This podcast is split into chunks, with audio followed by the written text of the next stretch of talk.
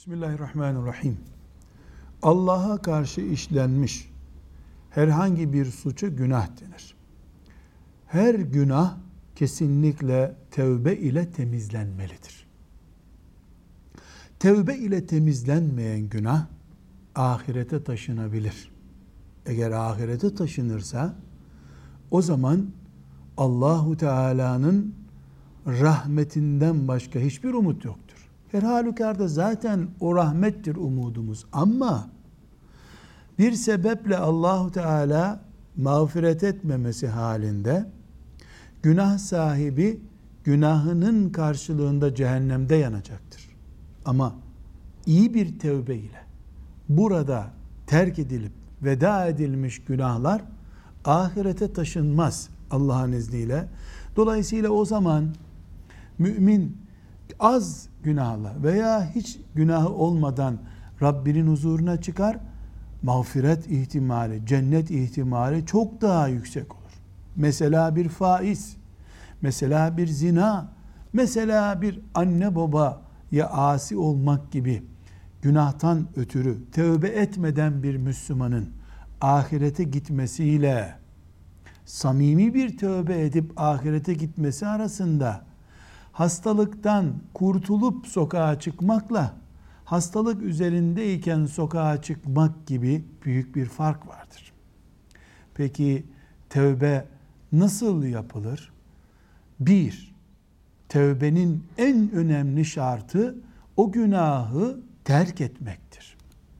Söz konusu günah mesela anneye babaya asi olmak, mesela büyü, sihir gibi işlere bulaşmak, mesela faiz ise bankada o hesap dururken tövbe ettim demenin hiçbir yararı yoktur. Günahla ilişki yüzde yüz bitirilir. Birinci şart gerçekleşmiş olur. İkinci şart Müslüman o suça pişman olmalıdır. Bu ne demek?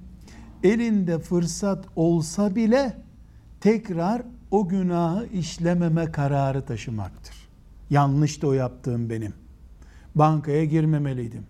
Anneme babama karşı o sözü söylememeliydim deyip pişman olmak gerekiyor. Tövbenin önemli şartıdır bu.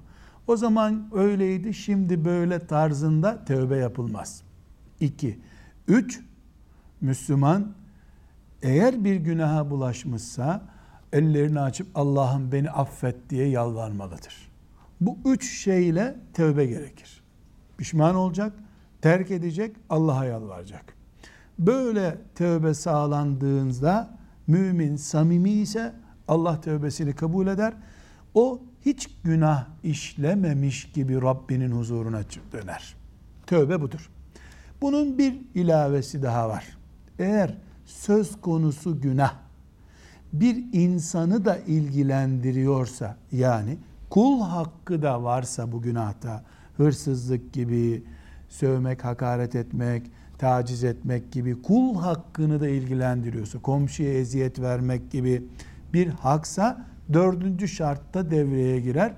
Onunla helalleşmek de şarttır. Bu helalleşme nasıl sağlanacak? Onun gönlü yapılarak. Maddi bir haksa götürülüp hakkı teslim edilecek. Gözlüğü kırılmış bir insana gözlüğü geri alınacak. Manevi bir haksa yalvarıp yakarılacak ne olursun hakkını helal et denecek. Bunun dışında hac yapmak, sadakalar vermek, camiler yapmak bir Müslümanın kul hakkını helalleştirmez. Cami Allah için yapılıyor. Kurban Allah için kesiliyor. Ahmet'e Ayşe'ye olan borcu ödetmez bu. İlla gidilecek.